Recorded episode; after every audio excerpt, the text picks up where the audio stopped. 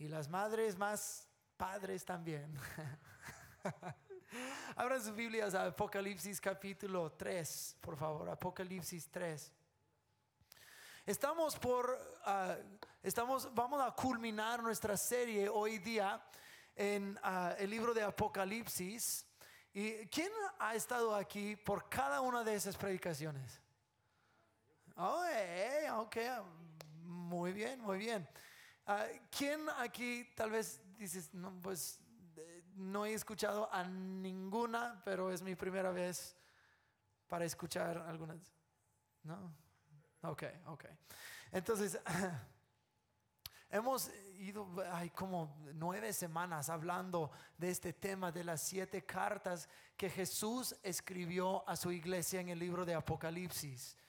Y nada más para recordar, Jesús está escribiendo a su iglesia no para regañar, no para dar palo, no porque está enojado. Eso ni, es ninguno de los motivos de Jesús. Acuérdense de la imaginería que nosotros tenemos en el libro de Apocalipsis. Jesús es el novio, la iglesia es la novia. Estamos en preparación para una boda. Hasta las parábolas de Jesús hablan de que ah, el reino de Dios es como una boda.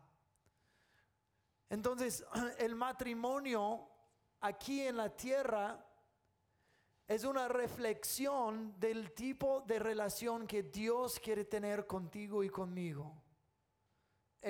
una relación exclusiva, una relación cercana una relación que produce vida. Entonces Jesús como el novio está escribiendo a su novia. Le, está, le mandó siete cartas y en cada una de esas cartas le está ajustando la vida para que nosotros como aquellos que vamos a estar unidos con Dios, nosotros estemos viviendo en el tipo de unión, el tipo de vida que Él quiere para nosotros. Hay una manera en que funciona la vida. Hay una manera en que funciona un matrimonio y hay otras maneras en que no funciona la vida o un matrimonio. Un matrimonio no funciona muy bien cuando hay violencia en la casa, cuando hay infidelidad en la casa, cuando hay ah, palabras severas y groseras siendo dichas a cada rato a la otra persona. Eso no hace para un matrimonio funcional. Entonces, para tener un matrimonio funcional, uno tiene que cambiar la forma de ver, la forma de hablar, la forma de tratar a la otra persona. Entonces Jesús, quien se va a, por decir, casarse con su iglesia, está diciendo, novia mía, no están viviendo en la forma que va a producir una vida fructífera conmigo. Entonces hay unas cosas que necesitamos arreglar mientras este por el por el mientras. Entonces, este, Jesús está descubriendo la condición de su iglesia con el fin de sanarla. Y este mensaje es vigente para cada persona aquí. No importa si no has conocido al Señor todavía o si ya conociste al Señor o si apenas conociste, conociste no importa, eso es vigente para cada uno de nosotros, porque cada ser humano tiene una tendencia particular. Y esta tendencia es llevar la ruta más fácil. Oh, cómo nos gusta eso. No nos gusta el sufrimiento.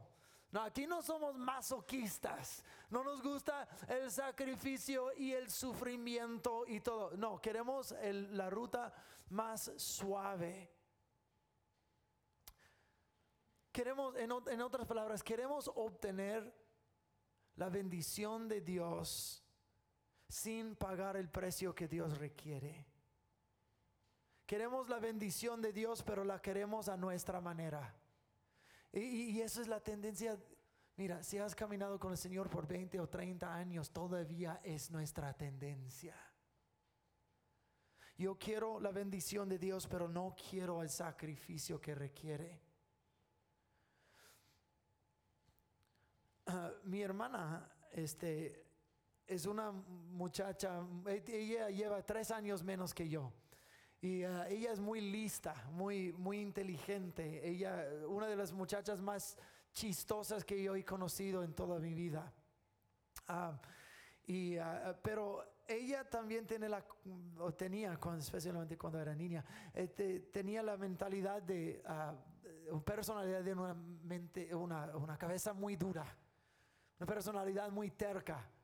Ella lo quería a su manera y ella resistiría y ella ah, pelearía para tenerlo a su manera.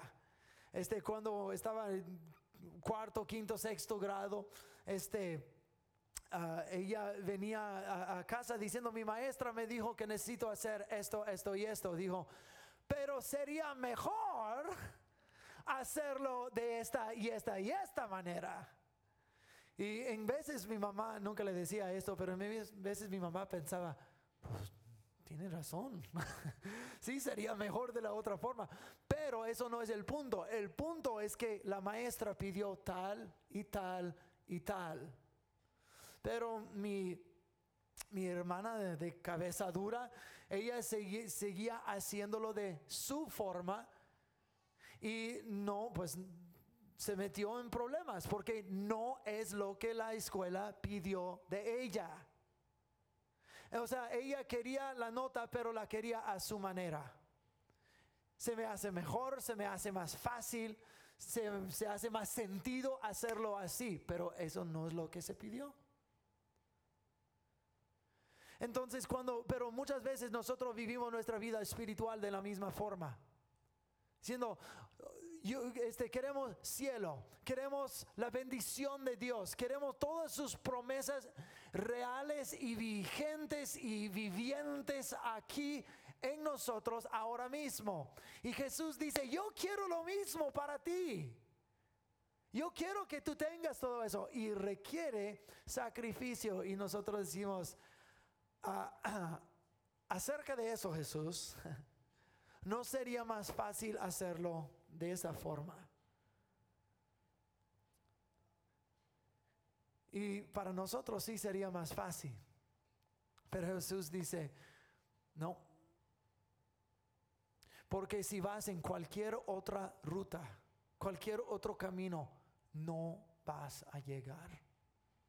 Jesús dijo en Juan 14, 6, yo soy el camino, la verdad y la vida. Nadie llega al Padre sino por mí. Pero nosotros queremos justificar y, esquivar y descarrilar y rodear y evitar este, las diferentes cosas que Jesús dice, necesitas pasar por eso, pero no quiero. Jesús dice, tienes que, porque si no, ese es el único camino. Y algo parecido pasó en la iglesia de la Odisea, en Apocalipsis capítulo 3. Comenzando el versículo 14, dice así, escribe al ángel de la iglesia en la Odisea, el amén, el testigo fiel y verdadero, el origen de la creación de Dios, dice estas cosas. Yo conozco tus obras, que ni eres frío ni caliente. Ojalá fueras frío o caliente. Así porque eres tibio y no frío ni caliente, yo estoy por vomitarte de mi boca. Ya que tú dices, soy rico, me he enriquecido y no tengo ninguna necesidad. Y no sabes que tú eres desgraciado, miserable, pobre, ciego y desnudo. Yo te aconsejo que de mí compres oro refinado por el fuego para que te hagas rico, y vestiduras blancas para que te vistas y no se descubra la vergüenza de tu desnudez, y colirio para ungir tus ojos para que veas. Yo reprendo y disciplino a todos los que amo. Sé pues celoso y arrepiéntete. He aquí, yo estoy a la puerta y llamo. Si alguno oye mi voz y abre la puerta, entraré a él y cenaré con él y él conmigo. Al que venza, yo le daré que se siente conmigo en mi trono, así como yo también he vencido y me he sentado con mi Padre en su trono. El que tiene oído, oiga lo que el Espíritu dice a las iglesias. Jesús no tuvo nada bueno que decir a esta iglesia. Solo fue un regaño. Dice dos cosas, ni eres frío ni caliente, solo eres tibio, eres cómodo. O sea, lo caliente, no, eso me quemó. Y el frío, ay, ay, ay, es helado. Pero un pie acá y un pie acá, eso. Eso es tibio, eso es cómodo, esto es conveniente. Y luego él dice, tú dices que eres rico y no tienes necesidad de nada. Hablando de comodidad, ahí está, cómodo. Estoy cómodo, no necesito nada, estoy, estoy en mi zona. Este, hay un, hay un, ah, hay un, una palabra en inglés que yo nunca he encontrado una palabra semejante en el español.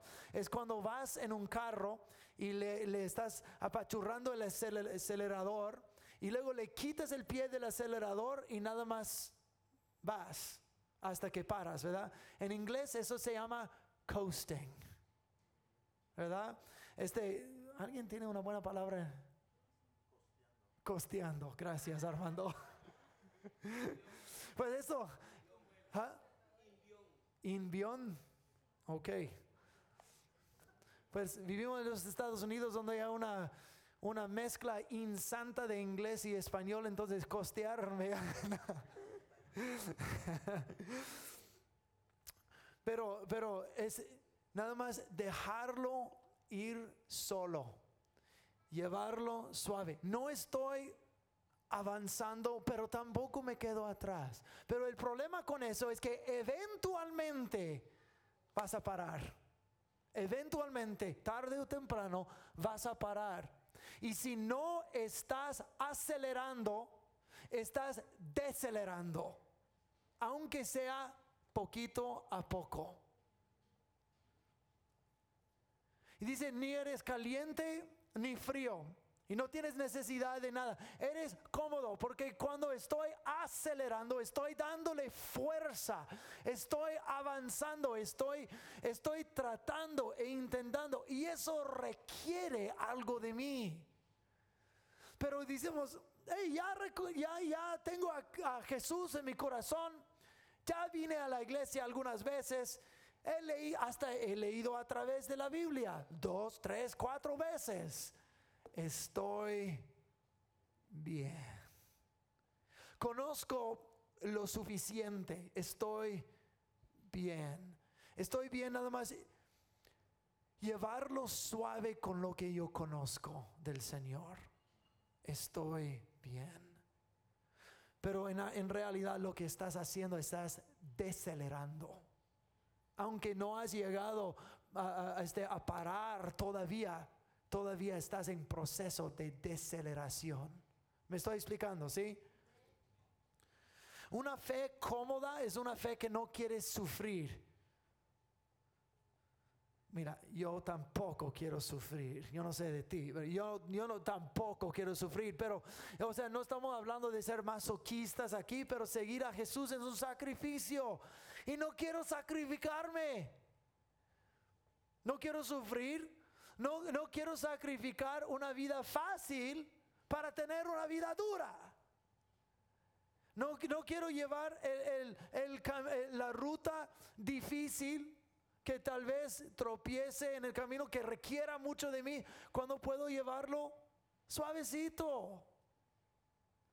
Pero eso es precisamente lo que Jesús pide que hagamos. No porque Dios es masoquista, pero está diciendo eh, que, que, cuando lo llevamos suave estamos siguiendo los, los dictados de nuestro propio corazón. Y dice, ese es el camino incorrecto hay un solo camino y requiere el sacrificio de uno. De que ah, ah, este, la predicación de hoy día jamás va a ser popular en este mundo. Las cosas que estoy diciendo ahora mismo jamás van a ser populares. Porque requiere una vida de rectitud delante de Dios, de esfuerzo, de sacrificar los deseos de uno para cambiarlos por los deseos de lo que Dios quiere para nosotros. Y eso es difícil vivir. Porque tú has escuchado el dicho, el corazón quiere lo que el corazón quiere, ¿verdad? Y sí, la, cosa es que el corazón sí lo quiere. Es el proceso de decir no a uno mismo y sí a lo que Dios dice. Es difícil vivir así. Te pone en lugares incómodos. De tener que cambiar la forma de pensar y ser. Y dice, entonces es la tendencia del humano de ser, de, encontrar la, manera más fácil. Es la diferencia entre ser un termostato y un termómetro. El termostato es esta cajita que está en la pared atrás y le pones a 69 grados y luego eso prende el, el, aire acondicionado y mantiene el lugar a 69 grados, sea caliente o frío afuera. Eso no afecta el termostato. El termostato gobierna lo que e, el ambiente aquí. El termómetro sube y baja con todo lo de afuera. Si afuera está caliente, sube. Si está frío, baja. ¿Sabes, ¿Sabes lo que es como un termómetro? Es eso nueva, es nuevo juguete para los niños, los fidget spinners. Como los niños se enloquecen. Por eso, si no sabes que eso es, es que no tienes niños chiquitos en tu casa. pero, pero todos los niños están locos, locos, locos, locos, locos, locos por esas cosas. ¿Por qué? Porque es la cosa más popular en el momento. Eso es un termómetro. Hey, uh, los fidget spinners. Y mi, mi, esposa nunca puede recordarse la palabra. ¿Cómo, cómo lo dices? No, bueno. pero los fidget spinners y que, eh, pero eh, todo el mundo alrededor que, ah, fidget spinners. Y la realidad son bastante chidos, ¿verdad? pero, pero, pero todos los niños se ponen calientes, pero el momento en que eso deja de ser popular, se van a olvidar de todos los fidget spinners que les compraste. Ese es un termómetro de que las cosas alrededor del mundo que dices que debemos ser así, tenemos que hacer así, lo, que el mundo dice y, muchas personas en la iglesia se dejan llevar. Oh, que la cultura dice que eso. No, que ya no. a pesar de lo que la palabra de Dios dice. Eso es el termostato. El mensaje popular de la cultura es el termómetro y tú tienes que dejarte guiar por el termostato, a pesar de que sea caliente o frío afuera. ¿Me, estoy explicando? Hay una iglesia que hoy existe que nada más refleja los valores de la cultura alrededor. Amo a Jesús, pero también amo a Tú llena el espacio ahí. También amo a mis pachangas. La iglesia quiere ser progresiva con la cultura, pero en realidad nada más se está ensuciando con la cultura. Dice, mira, la iglesia, este, la cultura alrededor, dice, que la gente de la iglesia que no saben, que no conocen y que nada más un bola de gente que, que odia, your haters, ¿verdad? Porque hay ciertas cosas que no aceptamos. Pues ¿por qué la iglesia no puede aceptar a la homosexualidad? No, no es que odiamos a gente, no. O si, si una persona viviera este estilo de vida, es bienvenida aquí. A escuchar la palabra de Dios. Sí, claro. Pero cuando hay estilos de vida que son pecaminosas, que la Biblia dice, no puedes vivir así porque eso te va a traer destrucción. Y, decimos, no, Jesús es el camino ese mensaje jamás es popular. Jamás. Y uno tiene que decidir si va a mantenerse según lo que la palabra de Dios dice, aunque haya persecución, aunque haya sacrificio. No quiero ser una persona, tampoco quiero que seamos una iglesia que nada más sube y baja con la opinión popular del momento, sino que se establece y se basa sobre la verdad eterna de Dios. Todo este mundo se va a acabar. Pero la, Biblia dice, el mundo se acaba, pero la palabra de Dios dura para siempre. Entonces mejor nos ponemos sobre la cosa que durará para siempre. Es lo que, lo, lo que Dios dice en cuanto a la vida. ¿Me estoy explicando?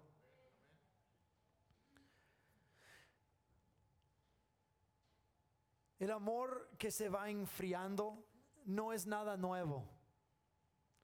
Este, este, cuando dice eres tibio, que tienes un pie dentro y un pie afuera. Yo quiero Jesús, pero también quiero pecado. Yo quiero la bendición del cielo, pero también quiero lo, entre comillas, mi bendición de pecado. Yo quiero todo a la misma vez.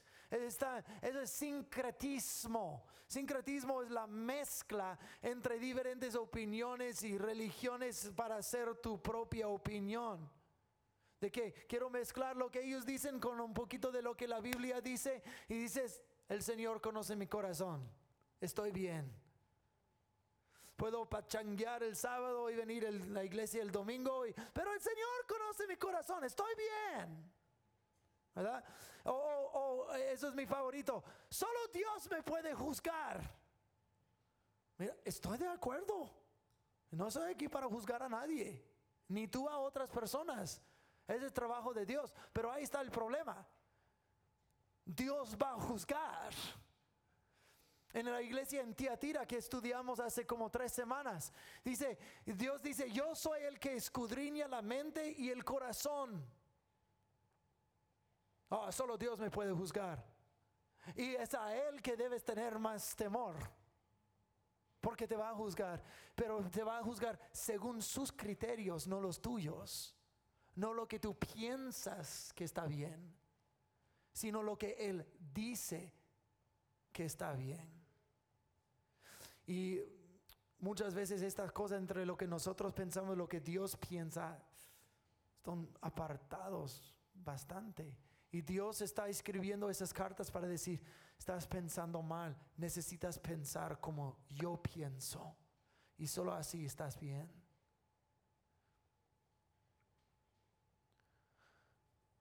Mateo capítulo 24, Jesús está hablando con sus discípulos acerca de los últimos tiempos, los tiempos en que nosotros vivimos ahora. Y, está, y los, discípulos tienen muchas preguntas. ¿Cuándo, van a, ¿cuándo vas a volver? ¿Cuándo ah, van a suceder tales cosas? Y, y entre todo este diálogo, Jesús dice esas palabras. Y tanto aumentará la maldad que el amor de muchos se enfriará. Está hablando de los tiempos en que vivimos. Pero, pero esa palabra aumentará la maldad. Es una palabra que en realidad no bien expresa lo que el griego dice. Porque en realidad en, en español no hay una palabra semejante a lo que dice en el griego. Fíjate lo que la maldad eh, dicho aquí en griego es la palabra anomia. Anomia es hecha de dos diferentes palabras. A quiere decir sin, nomia quiere decir ley. La palabra en inglés sería lawlessness. Pero no hay, uh, no hay palabra igual en español. Entonces, literalmente, cuando dice que aumentará la maldad, es lo que está diciendo es que gente va a tomar la ley de la palabra de Dios, de cómo Dios creó la vida, cómo Dios estableció la vida, y la van a despreciar y desechar. Literalmente, porque abundará, por decirlo así, gente que desprecia lo que la palabra de Dios dice. Por eso se van a ir enfriando en sus vidas. Cuando quieren combinar sus propios pensamientos junto con lo que Dios dice. Quieren combinar, sincretizar la cultura con la palabra. Eso es anomia. E, es un desprecio por la ley del Señor. Y por eso se van a ir enfriando. Entonces, ¿cómo se enfría un corazón que antes ardía por el Señor? Se enfría por dejarse llevar por lo que la cultura dice, en vez de basarte firmemente, aunque no sea un mensaje popular. Eso no quiere decir que vamos a ser ah, ah, chocantes o duros o, o groseros con personas que que no siguen la palabra de Dios. No, vamos a ser amorosos y amistosos con la gente. Pero esto, la contaminación de la cultura, la contaminación del pecado no es nada nuevo. Fíjate lo que dice en Génesis capítulo 6, hablando del tiempo de Noé. Ah, este, en, en Génesis capítulo 1 y 2, Dios creó la humanidad y solo cuatro capítulos después, mira lo que dice acerca del mundo. Dice, el Señor vio que era mucha la maldad de los hombres en la tierra y que todos los planes y pensamientos de su corazón eran siempre los de hacer solo el mal. En solo cuatro capítulos cambió eh, este, totalmente la humanidad. Dios la creó en su imagen y su semejanza para ser como Él es, bueno, puro, santo, limpio en amor. Y ahora cuatro capítulos después dice, cada plan y pensamiento está totalmente podrido y malo. Pero luego lo, mismo sucedió en el pueblo de Israel, en el libro de los jueces. El pueblo de Dios ya habita en la tierra prometida de Dios. Y al final del tiempo de los jueces dicen, aquellos días no había rey en Israel y cada quien hacía lo que le parecía mejor. Que yo puedo vivir a la manera que me dé la gana y todavía estoy bien con Dios. Así no es, eso es hacia un corazón enfriado, esa es otra ruta. Jesús lo dijo así lo dijo, hay una puerta ancha y un camino fácil que lleva a la destrucción, pero hay una puerta angosta y estrecho y difícil el camino que lleva a la vida. Y la iglesia en la Odisea, ni frío ni caliente, cómodo, fácil pero le lleva a la destrucción. Y, sigue eh, diciendo Dios acerca de los israelitas cuando están a punto de ser destruidos. Dice en, Jeremías capítulo 13, versículo 10. Dice, eh, Dios dice a través del profeta, esa gente malvada se niega a escucharme. Tercamente siguen sus propios deseos y rinden culto a otros dioses. Un corazón que se va enfriando. La generación de Jesús. Jesús en Mateo capítulo 12 dice que es una generación malvada y adúltera. Y luego dice que en los últimos tiempos, en, en, Mateo capítulo 24, de que en los últimos tiempos ellos van a vivir despreciando la ley del Señor. Esta es la iglesia de la Odisea. Ni frío ni caliente, cómodo, fácil. Subiendo y bajando con las olas de la cultura, dejándose llevar por lo que lo demás dice, porque es más fácil hacer eso. Y Jesús expresa su desprecio por esta forma de, vivir, por tal actitud. Dice, te vomitaré de mi boca. Eh, eh, escuchen lo que dice. Dice, es mejor que estés totalmente frío y apartado de mí que con un pie fuera y un pie dentro. Digo, yo prefiero que estés totalmente frío o totalmente caliente, uno de los dos. Pero, pero esto, que un pie adentro, un pie afuera, siempre cediendo a otras opiniones, cambiándote, un poquito de pecado con un poquito de bendición. Jesús dice,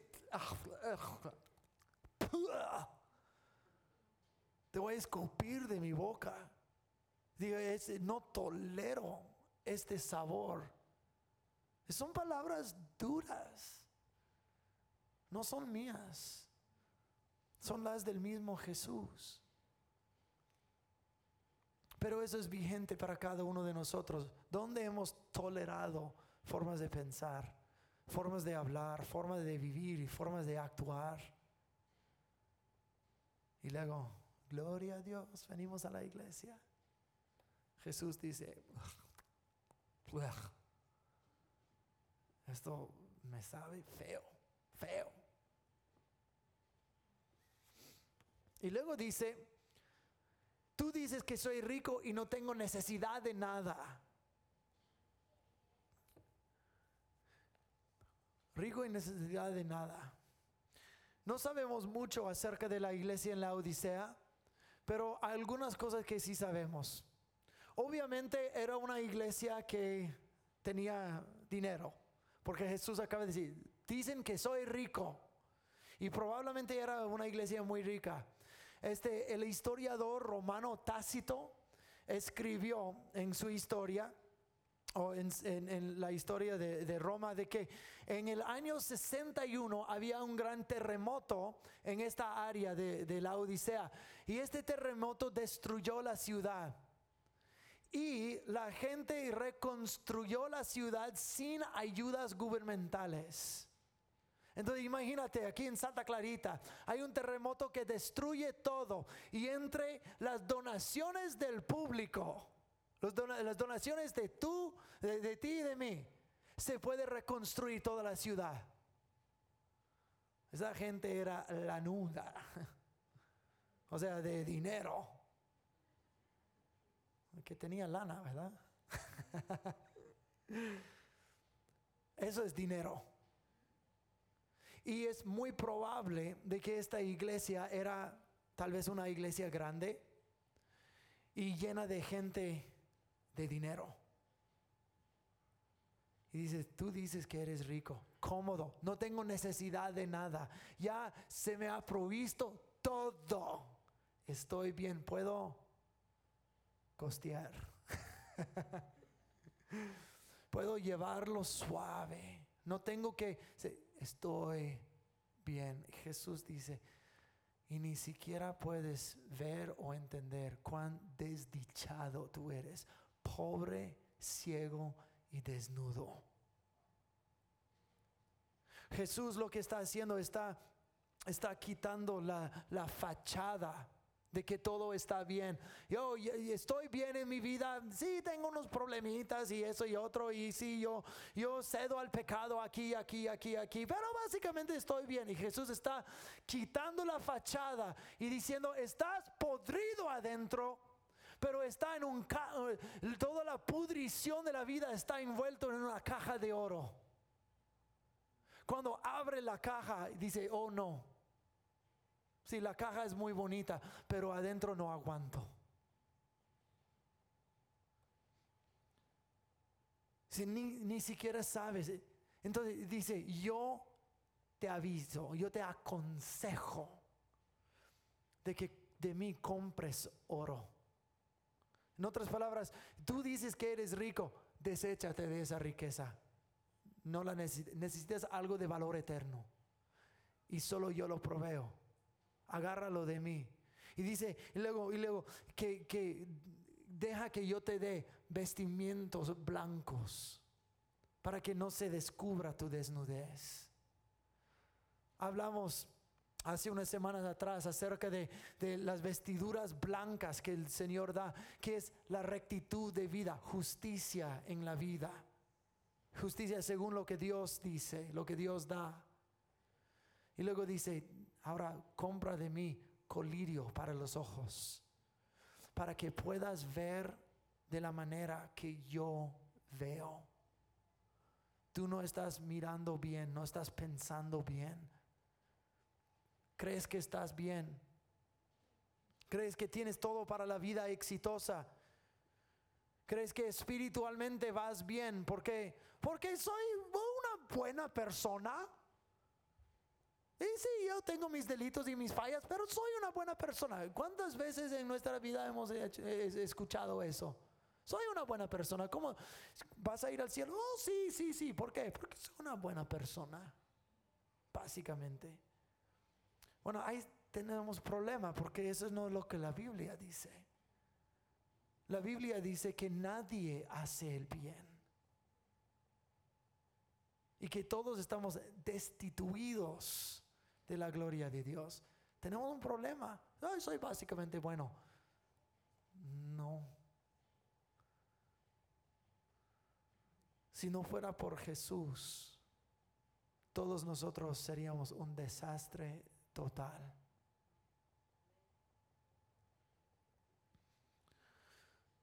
Jesús dice, aunque te llamas cristiano, aunque eres en la iglesia, eres tibio y dice que tienes la fachada de riqueza, dije, pero bajo la superficie, te voy a vomitar de mi boca. Ellos necesitaban una revelación de Jesús. Jesús reveló el estado de esta iglesia. Ahora ellos necesitan la revelación de Cristo Jesús en sus vidas. No es porque Jesús los odia, no es porque los quiere dar palo, porque Él mismo dice, al que yo amo, le disciplino. Yo amo a mis hijos, pero los disciplino y los disciplino fuerte. ¿Por qué? Porque yo sé que si no lo hago en el futuro van a ser un desastre total. Y, lo, y los disciplino en amor porque quiero que lleven una vida exitosa. Jesús dice lo mismo aquí.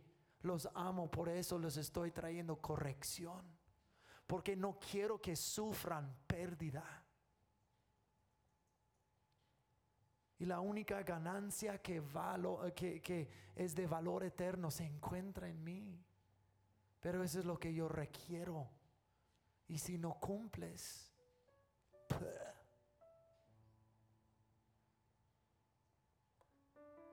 Jesús te ama. Él te ama más que tú entiendes. Yo sé que las palabras que hemos hablado en los últimos momentos han sido duras, pero no han sido sin amor. Es precisamente por el amor de Dios que Él nos escribió esas cosas para que no suframos pérdida. Pero Jesús es tan bueno que Él se revela a su pueblo. En el principio de cada carta Jesús se revela a sí mismo. Y aquí dice, yo soy el amén. Es una palabra hebrea que básicamente quiere decir fiel. Yo soy fiel. Yo soy el verdadero. Yo soy genuino yo soy la verdad. Y dice, yo soy el principio de la creación de Dios. La Biblia dice en Juan 1.1, dice que todo lo que fue creado, eh, eh, Dios ah, creó todo a través de su palabra. ¿Quién es Jesús? Todo existe en Jesús y para Jesús. Eso es como Él se revela a su iglesia. Dice, mira, abajo de la superficie están podridos, pero yo soy el verdadero, yo soy el fiel y yo soy el principio de la creación. Yo creé la creación para, para, para funcionar como debe funcionar. Y si me miran a mí, si me hacen caso a mi verdad, a mi fidelidad, yo les voy a hacer como yo soy y su vida va a funcionar. Tu matrimonio va a funcionar tus emociones van a estar en orden y arregladas. Tus hijos estarán bien. Pero tenemos que hacer caso a la revelación de Jesús. Digo, yo soy el creador. Yo creé la vida. Y necesitan vivirla como yo la creé, no, no como a ti te dé la gana. Son palabras difíciles, pero verdaderas. Y al final de cada carta hay una recompensa. Y la recompensa aquí es sin igual a las otras cartas. Él dice, al que salga vencedor, yo le daré un lugar en mi trono y se sentará a mi lado en mi trono. Y ahora escucha, tal como yo vencí y me senté al lado de mi Padre en su trono. ¿Qué quiere decir todo eso? Quiere decir que Jesús tiene un lugar espectacular para tu vida ocupar.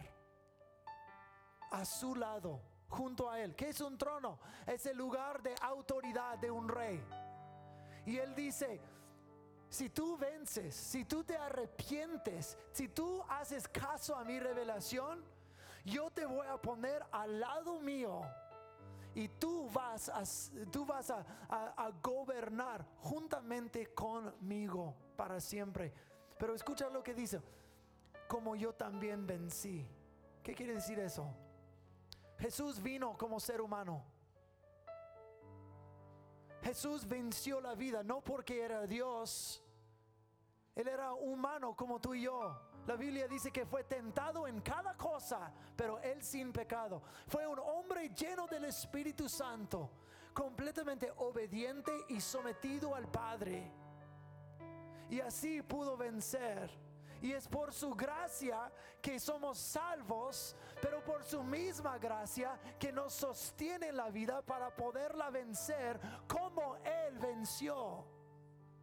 No es por tu fuerza o por tu bondad, es por su bondad en ti, su favor, su amor, su gracia que sostiene tu vida para poder vencer, para poder transformarte. Jesús te ama y Él quiere darte lo mejor. Y dice, pero esa es la manera de recibirla. Voy a pedir que todos se pongan de pie conmigo.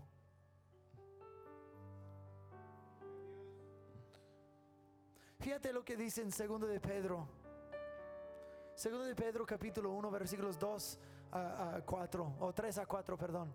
Dice su divino poder, o sea, el poder de Jesucristo, su divino poder nos ha concedido todas las cosas que pertenecen a la vida y a la piedad por medio del conocimiento de aquel que nos llamó por su propia gloria y excelencia. Mediante ellas nos han sido dadas preciosas y grandísimas promesas. Promesas como sentarás al lado de mí en mi trono. Esa es una buena promesa. Para que por ellas ustedes sean hechos participantes de la naturaleza divina después de haber huido de la corrupción que hay en el mundo debido a las bajas pasiones. En corto, ¿qué quiere decir? Su fuerza en ti y conocimiento de Él te da el poder para vencer la vida y obtener todas sus promesas. Él lo hace posible en ti. Pero requiere una vida sometida y obediente y una vida arrepentida. Donde nosotros hemos vivido, y, todos nosotros aquí sabemos cómo y cuándo hemos vivido fuera de su voluntad. Tal vez ayer, tal vez esta semana, fallaste en un pensamiento, en una palabra, una acción. Y tal vez una acción grave. Tú sabes.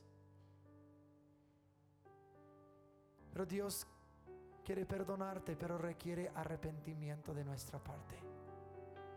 No importa si conociste al Señor ayer o has estado con Él por 30 años, no importa. Necesitamos arreglarnos con Él, seguir avanzando, acelerando, no decelerando. Voy a pedir que todos cierren los ojos.